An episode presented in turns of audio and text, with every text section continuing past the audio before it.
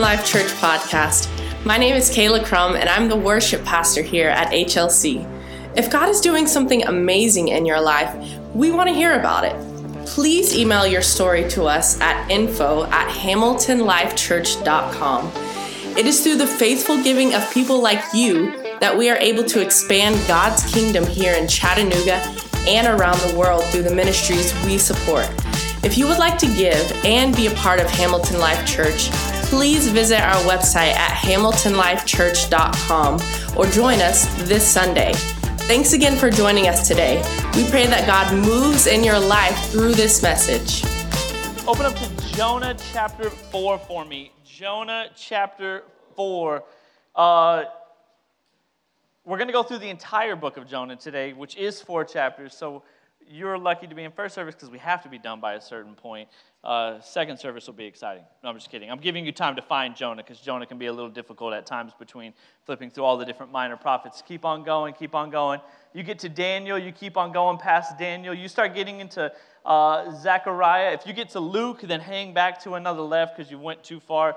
Jonah's a short little guy there. Continuing our series, Entrusted to Lead. Just starting to read here in Jonah chapter 4. Keep on flipping there if you're, if, uh, if you're looking for it. Um, it says, This change of plans greatly upset Jonah, and he became very angry. And so he complained to the Lord about it. Didn't I say before I left home that you would do this, Lord? That is why I ran away to Tarshish. I knew that you are a merciful and compassionate God, slow to get angry and filled with compassion. I'm sorry, slow to get angry, yeah, filled with unfailing love. You are eager to turn back from destroying people. Just kill me now, Lord. I'd rather be dead than alive if what I predicted will not happen. And the Lord replied, Is it right for you to be angry about this? And then Jonah went out to the east side of the city and he made a shelter to sit under as he waited to see what would happen to the city. And the Lord God arranged for a leafy plant to grow there. And soon it spread its broad leaves over Jonah's head and shading him from the sun. This eased his discomfort, and Jonah was very grateful for the plant. But God also arranged for a worm. The next morning at dawn, the worm ate through the stem of the plant so that it withered away. And as the sun grew hot, the Lord or God arranged for a scorching east wind to blow on Jonah. And the sun beat down on his head until he grew faint and wished to die. Death is certainly better than living like this, he exclaimed. And then God said to Jonah, Is it right for you to be angry because the plant died? Yes, Jonah retorted, even angry enough to die. And when the Lord said, You feel sorry about the plant, though you did nothing to put it there, it came quickly and it died quickly. But Nineveh has more than 120,000 people living in spiritual darkness, not to mention all the animals. Just in case if you are a PETA fan in here, how does God feel about animals? He loves them dearly. He's interested in their well being. Shouldn't I feel sorry for such a great city? Thank you. You can have a seat for me. I do want to go through the book of Jonah. It was a bad joke, but uh, we will go through the book today and this morning. It won't be terribly, terribly long. Uh, so I didn't want to just fill you with dread right off the start of the message.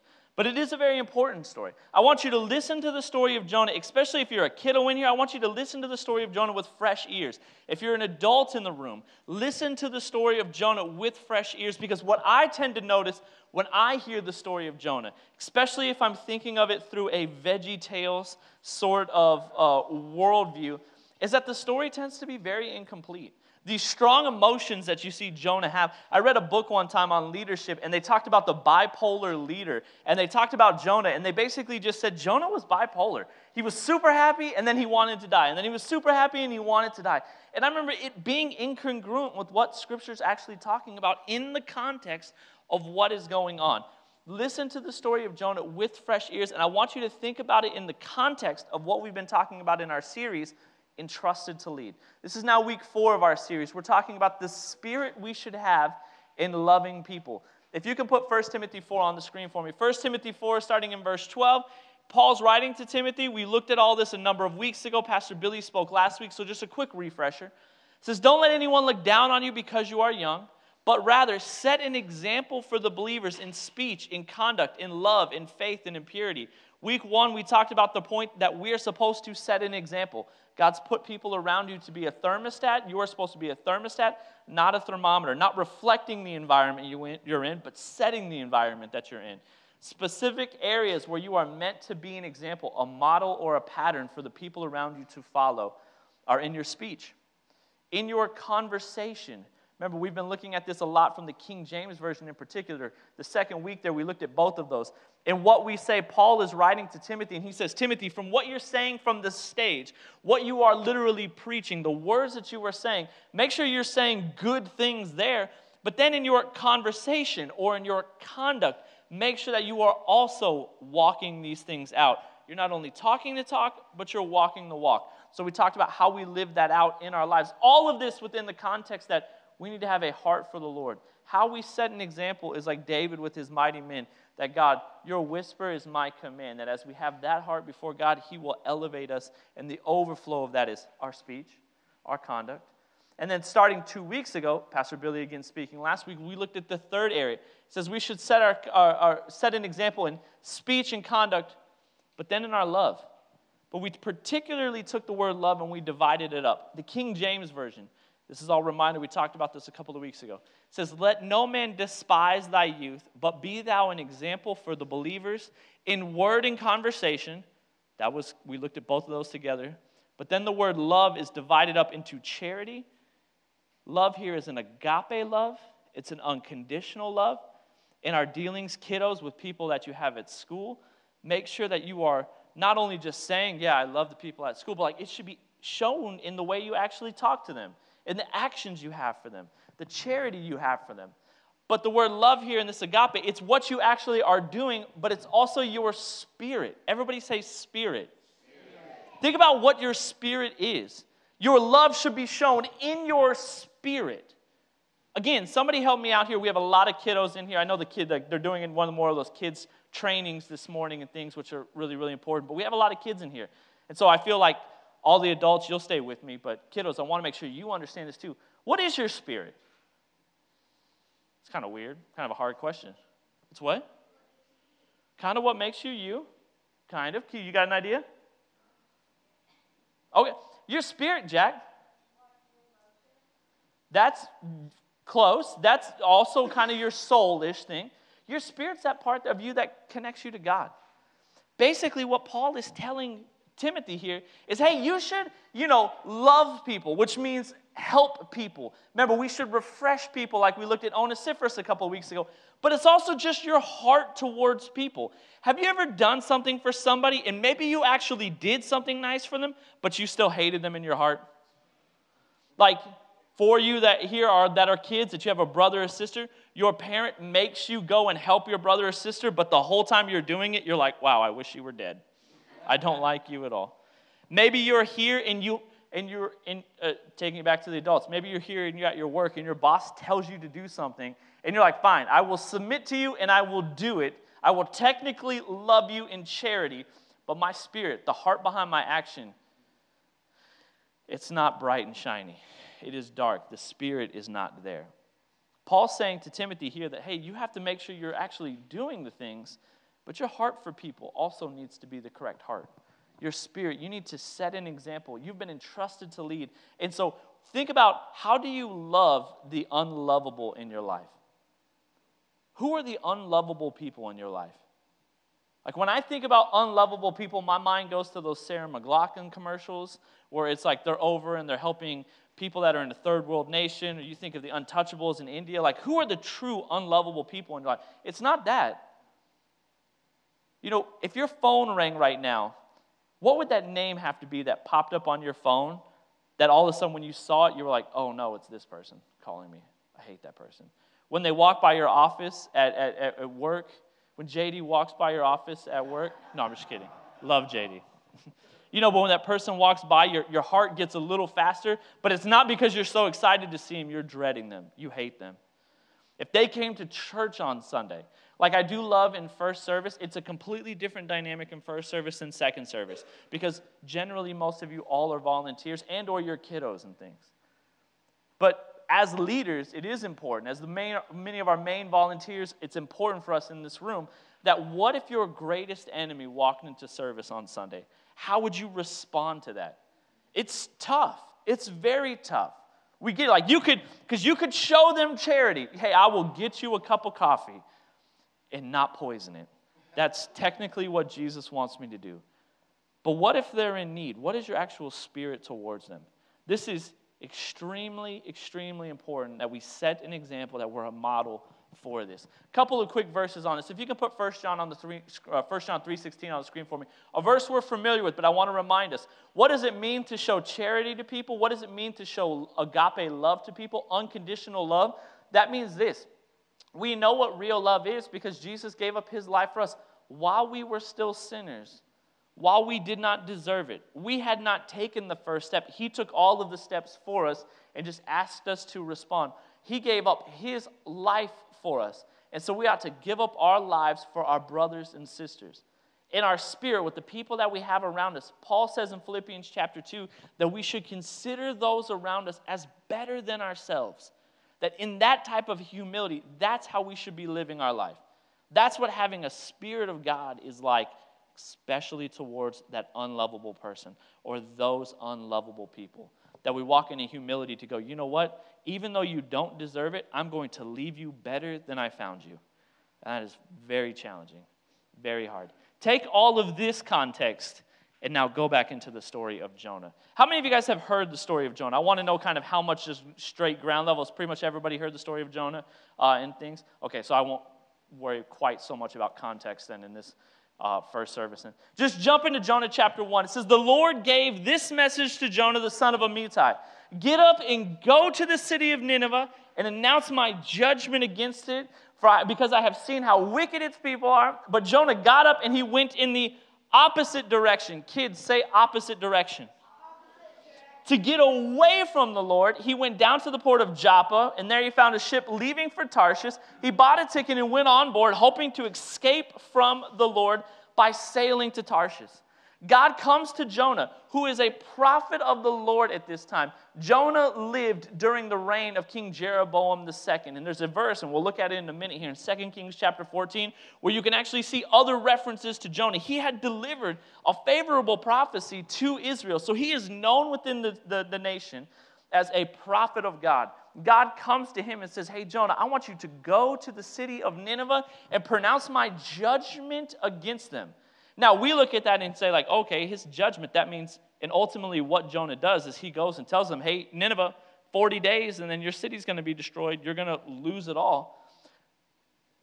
Jonah did know something. When you go into chapter 4, he knew that in pronouncing the judgment of God, God, who is slow to anger, who is abounding in mercy, was giving them an opportunity to turn.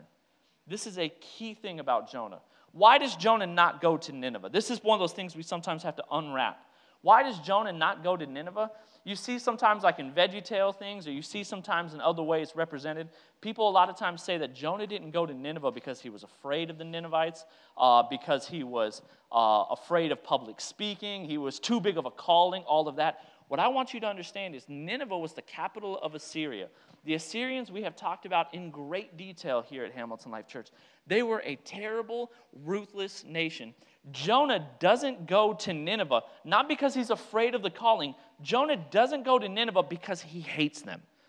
And he does not. Knowing that, hey, pronouncing judgment against them, what he ultimately says, and we'll come back to in a minute in chapter 4, verses 2 and 3, is he does not want to give them the opportunity to repent because he hates them so much. In his mind, I read one commentator that said that Jonah was obsessed with justice. He looked at the Ninevites and thought, I don't care. I don't want them to have a chance to repent. And so God says, Hey, go to Nineveh and pronounce my judgment against them, hoping that it draws them back to repentance. And Jonah goes, I don't want to do that at all. He goes in the opposite direction, down to Joppa. Literally, it's a land march from where he lived in like Gath Hepher or something like that, from Gath Hepher, wherever it was, over to Nineveh. No water that direction at all. He should have just gone on the back of a donkey taking a caravan and been all the way over there. It was like a 400 something mile journey. No, he goes the opposite direction to a port in Joppa. And if you also notice this, generally in Scripture, uh, it, is, it is believed back in the ancient times, there's kind of a running commentary that the Israelites did not like water. They generally avoided boats. If you actually look at that in Scripture, do you ever notice that almost every time they get into boats, something bad happens? Jonah is so willing to just get away from helping the Ninevites, he's willing to brave a boat and get in there and sail off to Tarshish. Now, Tarshish is an interesting location. We don't exactly know where this is, but it's most likely in Spain somewhere. It's believed to at least be somewhere in Spain. But if you can put it up on the screen for me, there is a map of what Jonah's escape looks like here. From where Joppa was, where he ultimately got on the boat, to Nineveh is just right there. That's all the distance. And he actually even lived a little bit closer than that. He's like, No, I'm getting on a boat. The point of going to Tarshish was it was believed to be the most westernmost point possible before you ultimately got to that giant body of water called the Atlantic, which they had not crossed to this point. Jonah is saying, I'm not going there. Now, why doesn't he want to go to the Ninevites? Because he hates them. Why does he hate the Assyrians? Well, in fairness to Jonah's point, they were extremely unlovable. Saying they were an unlovable people is probably like the understatement of a lifetime. Remember, we've talked about the Assyrians. They were ruthless people. First masters of the Fertile Crescent, first nation to, or empire to conquer the Middle East, and they ruled by fear. When they would conquer you, their goal was to eradicate your bloodline. For kiddos, they would just destroy your whole family. You know, there is an interesting thing that I did discover is you guys, how many of you guys have heard of Vladimir the Impaler? Who, keeping it in theme with October here, is actually who Count Dracula is based on, is Vladimir the Impaler, the guy that was famous for impaling people. He learned his effective impaling abilities from studying Assyrian tactics. I'll give you one gory detail. When they would conquer nations, they would send all of their citizens off into exile.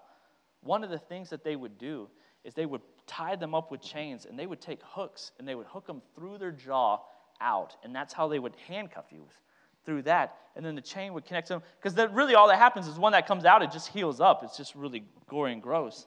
But like they have murals and they would draw these on the walls. So when they would go to a new town, they would say, hey, we're going to do to you like we've done to all these other ones.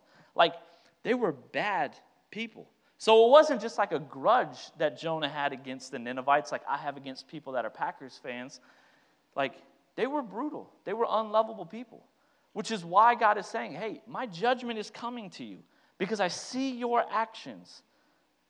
But Jonah knows if that judgment's coming, then there's also an opportunity to turn and there's grace and I don't believe these people are worth it. A couple of quick points just about this here. If you can put the first point on the screen. Why does Jonah not go to Nineveh? Number one, kiddos, you can write this down. These really aren't like three points for the message, but I just wanted to include three points so that you guys could get your kids' bucks.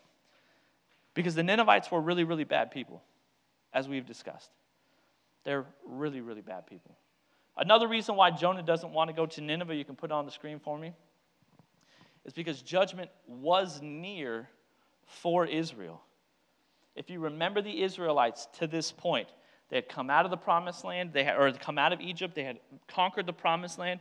They were a single united kingdom, but after Solomon, the kingdom had divided into two. There was the southern kingdom of Judah and the northern kingdom of Israel. The northern kingdom of Israel always had bad kings, from their first king in Jeroboam all the way to their last king always had bad kings. And particularly by this point in history, the king at this point is a man named Jeroboam II. He reigned for 41 years. After he, his reign ends, there's only five more kings in the northern kingdom of Israel. And they're all, all five of those kings, their combined total reign of all five of them equal to be 41 years and like seven months. Judgment was near for Israel. There is a verse, if you can put it on the screen for me, 2 Kings chapter 14, verses 25 through 27. This is the other reference I mentioned uh, about Jonah. It said Jeroboam II recovered the territories of Israel between Lebo Hamath and the Dead Sea, just as the Lord, the God of Israel, had promised through Jonah, that's our friend, son of Amittai, the prophet from Gath Hepher. Go to the next part for me. But look at this. This is the, um, this is the spiritual state of Israel. For the Lord saw the bitter suffering of everyone in Israel, and that there was no one in Israel, slave or free, to help them. And because the Lord had not said that he would blot out the name of Israel completely, and yet he used Jeroboam II, the son of Jehoash, to save them. Here's what I'm saying here Jonah had delivered a, pro, a, a, a positive prophecy. This will come to tie in at the end. But he used an evil person in Jeroboam II to bring this prophecy about God had seen the suffering of the Israelites, and so he helped them regain some of the territory that they had lost. even using Jeroboam the second to do it because he just loved his people that much. And there was nobody in this time to rise up, nobody that was godly in the nation that could rise up to help them for it. And so you just saw the state of it all. And it says right here that God had not completely decided yet to blot their name out, meaning he was giving them as many chances as possible. If you go and read Hosea chapter 1, which is written during the end of Jeroboam II's reign, uh, Jeroboam, or Hosea chapter 1, it actually talks about this very same thing where it says that Hosea is meant to go marry a woman named Gomer, and it's representative of the nation of Israel. I know this is a deep aside, but at the end of that, it ends in chapter 1. You can read like verses 5 and 6. God promises that, hey, because you guys haven't repented and haven't turned, I'm going, you are going to lose your independence and your strength is going to be crushed. Your name is going to end up being blotted out. But my point for Jonah is Jonah is a prophet he sees the writing on the wall. He knows, like, hey, I don't want to go help the Ninevites because I just don't like them. They're bad people. But also, Israel's judgment's close for Israel because they are not repenting. And then, thirdly, you can put on the screen for him. If he goes and he helps the Ninevites, any revival in Assyria could spell doom for Israel, which is ultimately what ends up happening. Just spoiler alert the Ninevites end up having a revival. They end up repenting. And for a period of time, they turn their heart back to the Lord. And it spells God uses the Assyrians to actually come later on and defeat the Israelites. You can read that in the rest of Second Kings right there. The point being is Jonah doesn't like them. So he wants to get away. His heart and spirit towards them is God, I hate them. I hate them, hate them. I really, really, really hate them. Big time.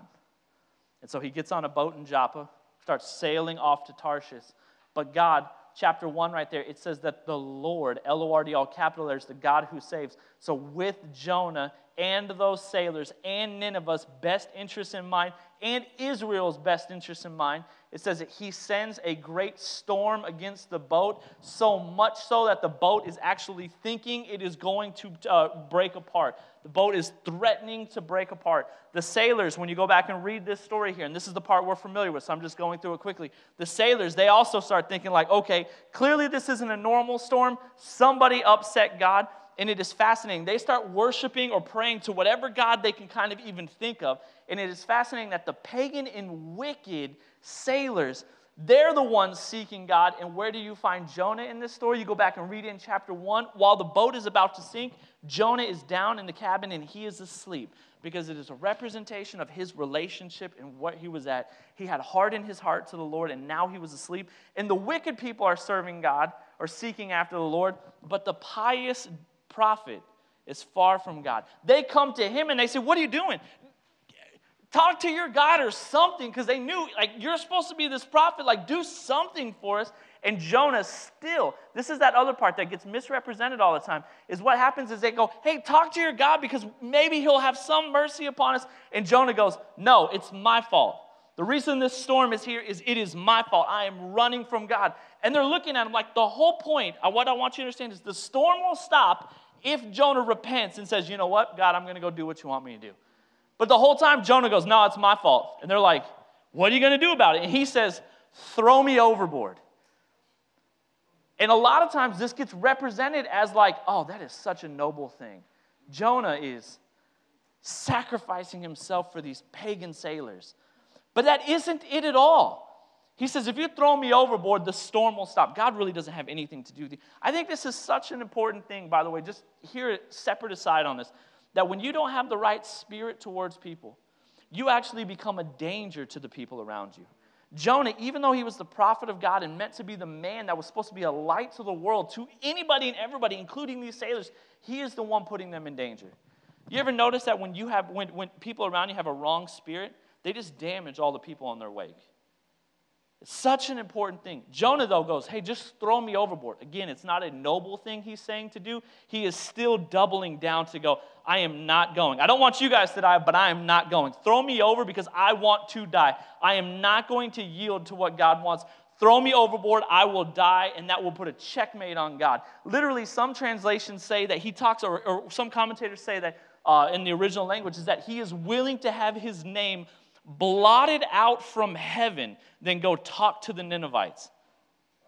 And this is why the sailors, if you go back and read chapter one, because I know we're just blowing through this really quick, what I want to leave you in this message is to go back and read Jonah, but understand the context we're talking about here so you can dig it all out for yourself. But this is the whole point where the sailors then pray to the Lord. They say, hey, don't judge us for throwing this man overboard. What they're meaning is they're not worried about their blood on his blood on their hands. They realize, like, this guy's kind of a bad dude. Jonah's name actually means dove. He is supposed to be like the Holy Spirit to people, but instead he's bringing this disaster to them all. When they end up praying, when the sailors pray to, to God to say, hey, don't let his blood be on our hands, what they're saying is, hey, God, we don't want to be a part of his, uh, uh, his disobedience. We, we're not engaging in it because of that. Like, we're not throwing him over to be a part of it. But they chuck him over. And instantly the storm calms. And those wicked sailors, because God's not going to be denied, end up praising the Lord because they realize He's true. And then what ends up happening to Jonah when he gets thrown in the water? He starts to sink. And then what comes? A giant whale, a giant fish. We don't really know what it was, but a giant fish. I would like to make this point here. A lot of people in present day speak about the story of Jonah more as like an allegory or more as like a metaphor, and they say like, well, God, a, real fish didn't come and eat Jonah. It, that's more just like uh, uh, uh, an example of the emotion or something like it's just a metaphor for something else. No, what I'm telling you is I believe an actual fish came and ate Jonah. Uh, there have been multiple times in history, as you search this out, where, like, it was like last year, there was some sailor off in the distance, or off in some place that was a, a fisherman that fell overboard and then fell into the mouth of a humpback whale. And people are like, nah, you can't be eaten by a whale. I'm like, you can be eaten by a whale. If it's a sperm whale, they can eat fish. I did all this random research, so you're just catching all the research. A sperm whale can eat a fish up to 1,500 pounds, so they could clearly eat us. There is an old tale. People believe it to be true, some people believe it to be false, but there was a man in like 1891, I think his name was James Brantley, that was believed to have been eaten by a whale because he fell overboard on a fishing trip. He's a part of the British sailing, whatever, back in the day. They found him 15 hours later because they, another boat had hunted down a whale and killed him. They were whalers, and they found him alive still on the inside. And after having been in the whale for 15 hours, he, he said he could breathe. He said the heat was overwhelming, but he had also come in contact with all the gastric acid and stuff, and they said that his, his physical appearance had always been changed. The gastric acid caused his hair to turn white, like all of his belly juice, caused his hair to turn white, and like his skin to turn white and be scarred and things. So people knew, like, there's something weird about this guy. And story goes, because some people try to poke holes in this, that he lived for like another 15 years and then ultimately died back in England and things. Point being, it's possible to get eaten by a whale. So, Jonah, God arranges a large fish to come eat Jonah and then take him down. And the whole point of how, like, when you then go and read chapter 2, and I'm just going to go through this really quickly because we need to get to the actual chapter 4. The whole point of him getting eaten by a whale is he experiences the judgment of God. He's in a whale for how many days? Three days. Jesus talks about this in Matthew chapter 12. Jesus, they say, We demand a miraculous sign. And he goes, I'll give you the sign of Jonah. I'm going to die for three days and three nights and then come back again. Meaning, Jesus was saying, I'm going to go and experience death and overcome the grave and come back. He's referencing Jonah, though, because what did Jonah experience? He experienced the judgment of God, he experienced being separated from God. You go back and you read in chapter 2 and you look at some of the things Jonah says. He says, Oh Lord, you have driven me from your presence. Just like, hey, I have was arrogant against you, God, and I've realized what it's like to be apart from you. I sank down to the very roots of the mountain literally because he's in the belly of a whale and the whale's going down. I was imprisoned in the earth whose gates locked shut forever. Since my life was slipping away. I'm just jumping around here. He experiences that judgment of God, and you see a repentance in Jonah's heart. He starts saying things like in verse 4 I have driven me from your presence, yet I will look once more towards your temple. My life was swiftly slipping away, verse 7, and I remembered the Lord, and my earnest prayer went towards your holy temple. I will offer praises, verse 9, offer sacrifices to you with songs of praise, and I will fulfill all of my vows. Vows. He's a prophet, so he had this vow to like do the work of God. God, I will, I realize I'm wrong. I'll go, I'll go and do what you've asked. Chapter 2 is important. What did Jesus say was the greatest command? Am I losing you, kiddos? What's the greatest command? Lord your God with all your heart, mind, soul, and strength. What's the second but equally important command Jesus said? Love your neighbor as yourself. Point of chapter 1, point of chapter 2, leading into chapter 3 is Jonah figures out that first one. You know what, God, you told me to do something, and I decided I'm going to do my own thing instead. And he ends up in the belly of a whale, and he experiences the judgment of God because of it. And so at the end of it, he says, God, I will worship you. You are my salvation alone at the end. God, I give you my heart. I'm putting you first. Lord, I realize I need to love you with all my heart, mind, soul, and strength because salvation, I will fulfill all my vows. He makes that commitment to the Lord, and the Lord commands the whale to go up and to vomit him out onto the beach. He has got to be so gross, unbelievably gross. And then he starts walking back to Nineveh. You do notice something. Out of the two commands that Jesus gives, love the Lord your God with all your heart, mind, soul, and strength, and the other one is love your neighbor as yourself.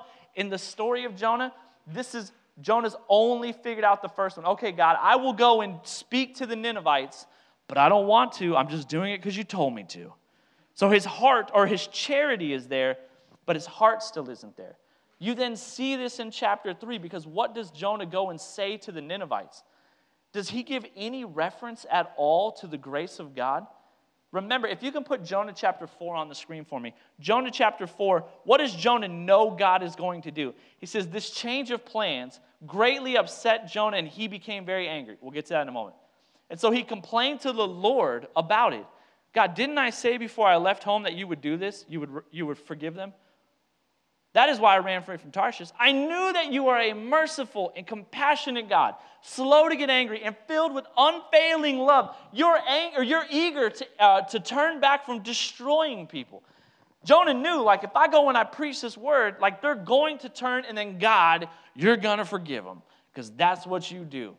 And so instead, he goes to Nineveh and he's like, God, I'm going to Nineveh because you told me to go to Nineveh, but I'm only going to tell them about the judgment part Jonah's prophecy is one of the shortest recorded in Scripture, and it's only eight words. All he tells them, he doesn't tell them any of the good stuff. He just tells them, hey, 40 days from now, Nineveh will be destroyed. Again, kids, you can do charity, you can show people the action of love, but if your heart isn't behind it, you aren't fulfilling what God told you to actually do. So all he's telling them is, hey, Nineveh is going to be destroyed. And that's it. I'm not telling you that it's possible at all that you can turn it back around. I just want you to die. And so he walks around. It is interesting. Most commentators actually talk about Jonah that if he was in the belly of a whale for three days, like how that one guy, all of his hair turned white and there was like physical things that changed on him, is actually, even though all he was saying was the judgment of God, just the fact that he was alive at all spoke to the Ninevites that, hey, maybe this God is gracious because if that man just survived in the belly of a whale for three days after doing all that and he's all bleached out and stuff, then maybe there's hope for us and they start speaking this word. He goes around for three days all throughout Nineveh. It's a three day journey to get to all the different parts of Nineveh. There's many people believe Nineveh was about a million people at this point. Scripture says right here that there was 120,000 that didn't know the right from left hand and that were living in spiritual darkness. Some people say that might have been the total population. Some people say that might have only just been the kids that lived there, the kids who didn't know better from right or wrong yet, which is why God was so compassionate and merciful towards them. But Jonah starts saying all this. His heart's still far from him. I still hope all y'all die, but I'm just doing it because God told me to do it. But you see this amazing revival come across the nation, come across the, the, the capital. It's what I pray for our nation. It's what I pray for America. The king hears about this. The emperor of the Assyrian Empire, he hears about it. And he tells everybody, hey, we are going to put burlap on. We're going to put sackcloth and ashes, which means just we're going to like grovel before the Lord. And everybody's going to fast. We are going to seek God. Nobody's going to eat. And then he even says, not even our animals. Nobody's eating. The animals don't eat. Nobody eats. Which is interesting because it's a reference to Proverbs chapter 12, verse 10, where it says that a righteous man even cares for his animals. Like you see that the Ninevites' heart completely changes to God. And what does God do? At the end of chapter 3, he changes his mind. Hey, I gave them an opportunity to repent, and they repented. So I'm not going to end up destroying them. which is the exact opposite of what the nation of Israel kept doing. God sent most of those, in the end of the Old Testament kiddos, most of those little tiny prophets that are only like a page or two long, I think all but three of them were spoken to the northern nation of Israel that was wicked, and they never turned around. They never changed any of them. But you see here the Ninevites do. And what is Jonah's response to it all? Is Jonah happy about it or is he angry about it? He's angry about it. And so God comes now and he deals with the second part of Jonah's heart. Okay, you're loving me with all your heart, mind, soul, and strength, but now you need to love your neighbor as yourself. And Jonah, angry about all this, you go back into the verse part right there of chapter 4. This change of plans made him so angry. And then you see when we don't have the right spirit of God, do you notice that God's greatest qualities? Jonah's complaining about God's greatest qualities. God, you're merciful, you're compassionate, jerk. You're slow to get angry. What a turd. God, you're filled with unfailing love. Lame. You're eager to turn your back from destroying people? That's dumb. You know, Jonah is forgetting. What did God already do for the Israelites? Hey, there was nobody righteous in Israel. And yet, because I saw the suffering of the people there, I raised up a leader to still help them, even though he was evil, because I just wanted to help them I was trying to give them as many chances as possible. The Ninevites, the same thing. Continuing on from there, we'll go through that last part quickly. Jonah is so angry. He goes east of the city, which is a picture of wickedness. Anything that was east referenced in the Bible is usually separation from God, it, uh, because at, to the actual nation of Israel, east of the nation of Israel was a wilderness. So it means just camping in that part that's apart from God. And he sets up a house there, he sets up a hut there, meaning he is dwelling in this bitterness and this hatred towards the Ninevites. And where the king, if you go back in chapter 3, the king says, perhaps God will turn and he will show mercy upon us. And so they go all in to repent and say, God, please, please, please. And he does. It says that Jonah does the opposite of it. He knows, God, you've shown them great mercy, but I'm going to go east of the city and I'm going to live there because maybe God will still kill them. And I'd be super happy about that. But after 40 days, judgment doesn't come and the Assyrians are still alive. And this is where Jonah starts getting really angry. And he starts saying those things of God, I wish that I was dead. I would rather be dead than have these people alive. And we don't, a lot of times we're not really honest with ourselves that that's usually how we feel about people. God, like if, if them if them being if them being helped, like like we would rather be hurt ourselves than see those enemies that we have actually be helped. And God starts asking him a question do you, have any, do you have any right to be angry about this? Jonah doesn't respond. And then God does this really interesting thing. It's that weird part. It's why you never hear when the story of Jonah, nobody ever talks about this weird gourd at the end of it all in the worm. Usually the VeggieTales thing just ends after he goes to Nineveh and starts preaching and they turn around. But the, the whole point of chapter four is God dealing with the heart of Jonah. Jonah, while he's sitting in his hut and he's angry and he's just staring at the city, all of a sudden God causes a giant gourd or this big leafy plant to come up and to provide shade for Jonah. And do you remember when we read in chapter 4, was Jonah happy about the plant or was he angry about the plant? He was happy. Have you ever been super hot and then you get to go sit in the shade? It's like, oh, that is nice. It says that he was greatly pleased with this plant. NIV said that he was exceeding, or, or King James says that he was exceedingly glad about this plant. And then the next morning, God has this worm come. How many of you guys like worms? Nobody likes worms, except for Josh, evidently, because that's my son. God causes a worm to come and to eat through the stem of the gourd, or to eat through the stem of this leafy plant. And so it withers and it dies. And now Jonah. This is that point again. Then God sends a scorching east wind, it said in chapter 4 right there. Now, it wasn't just all of a sudden the AC went out and Jonah was like, that's it, I want to die again. The whole point is, no, it got really hot. Like they're in like a desert environment. And so he is famished, he's hot, he's all that. Like literally, he is on the point of dying all over again. And so he starts calling out to God, God, I wish I had died. I wish he had died. He's, he, he literally is to that point. And God comes to him and goes, Do you have any right to be angry again? And this time, Jonah actually responds to the guy. He said, Yeah, I do. I have all this issue to be angry right here. He goes back and he says, Yes, even angry enough to die.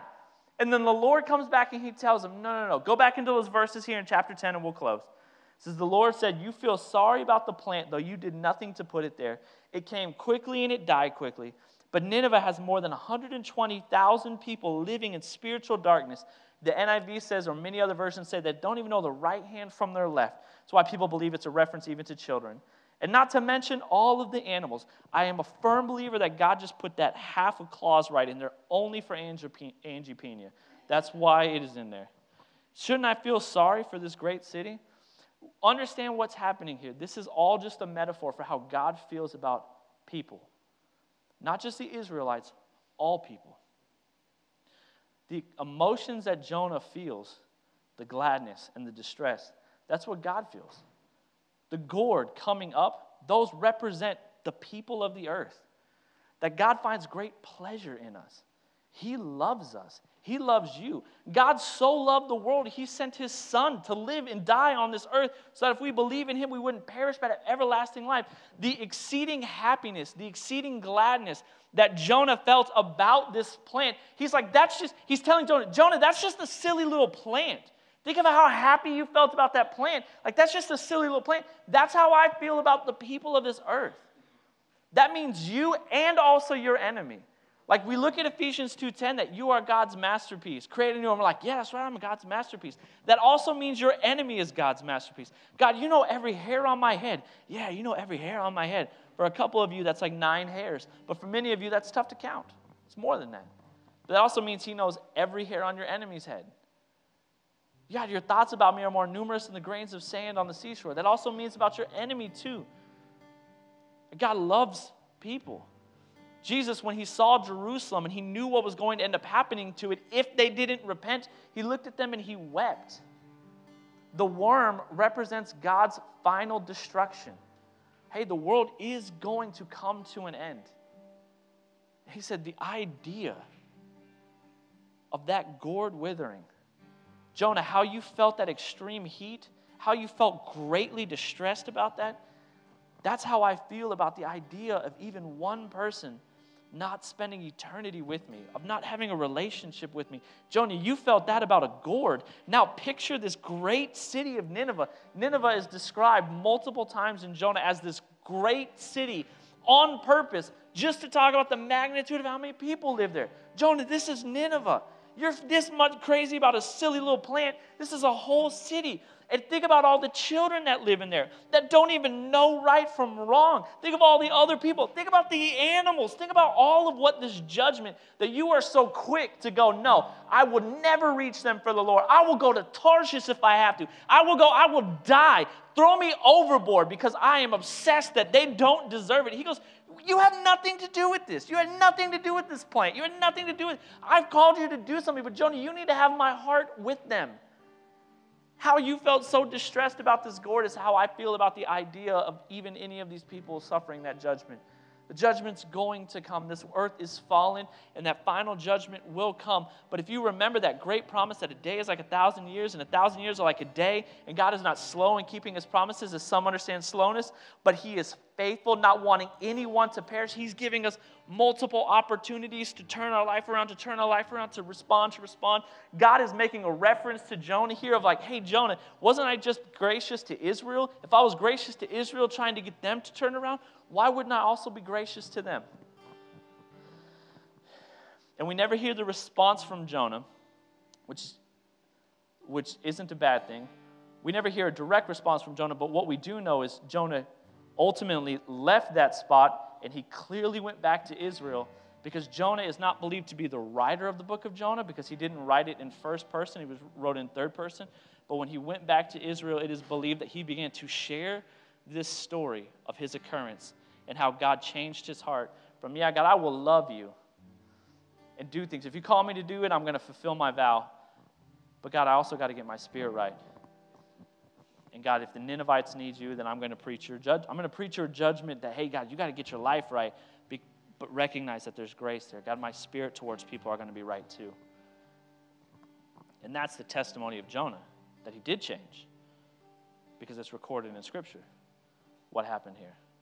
But the point for you and me is you have been entrusted to lead in your situation.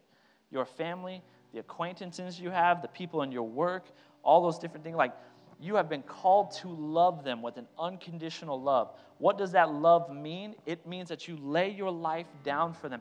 In physical action, like Onesiphorus, you want to build them up, you want to encourage them and things, but in your spirit towards them, you have the same spirit that Jesus had. That said, God, vengeance is of you. If they come back and they don't listen and all that, then fine, the judgment's going to be on them. But Lord, I'm going to give them every opportunity to leave them better. I'm going to give them every opportunity to love them. I'm going to do all those things. And what we know from Scripture is that when we act in that love of God like that, First John says when we show people that love, that God is love. And if we're showing people that type of love, you're showing them Jesus. You're showing them God. And that can change their heart. And Jesus tells the disciples that the way the world will know that you've been with me is by the way that you love one another by the way that you agape one another, that unconditional love. Not just doing things, but the spirit behind it. And we've got to get this down. Because as a church and as people, really, you can't be people that just go through and maybe you do the right thing, but your heart be far from them.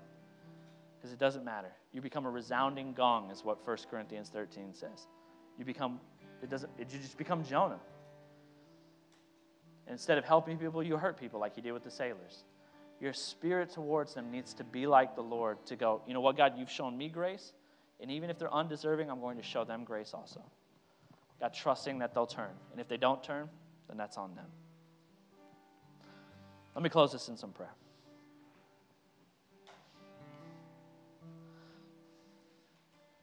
God, I just pray that the story of Jonah would just set a hunger in our heart. God, I pray for each one of us, kids included, each of us in here, Lord, where there is so much to go through, Lord, would it be something that excites a hunger in us to go back and to study and get into your word? And God, as we get into your word, would it shine a light through the dark crevices of our heart? Father, would you show us right now who are those people in our life that we have written off? It's not that, it's not that maybe we're going to, if, if, if, they're an, if they're an ex, it's not that we're going to meaning, we're, okay, God, that means I've got to get back together with them. Or if they were abusive, I need to put myself in a position to be abused again. But it says, Lord, in my condition of my heart towards them, that, Lord, I want to always try to leave them better. Show them your goodness, show them your light. Because they are still your child. And Lord, as you have shown me grace, as Dwayne talked earlier, God, where you have poured out great mercy upon me I want to pour that out also onto other people. Lord, I trust and know that as I show people that love, that's how they will know that you are alive and you are real. I will be your salt, I will be your light. Holy Spirit, where you start to reveal things in my heart now about who am I not caring for? Who am I not loving? Who am I angry or holding on to bitterness or unforgiveness towards? God, convict me of those things. And God, I release it to you apart from our prayer here, just to every one of us, I encourage you if there is a person that you feel like cursing, Jesus says to bless that person. That becomes that line of demarcation to go, God, am I angry towards them? Well, can you bless them? Try blessing them. So, Lord, we bless those that curse us. Help us to be a light for you. You have entrusted us to lead. Help us to set an example in this area. God, that when we are in a situation in our what in our home or our work where we are where we are taken advantage of, Lord, would it not crush our soul or our heart? But Lord, will we rise above it and be your light to whoever it is? we love you with all of our heart. We pray this in the name of Jesus now. Amen. Thank you for listening. We invite you to join us this Sunday. For directions and service times, please visit our website, hamiltonlifechurch.com.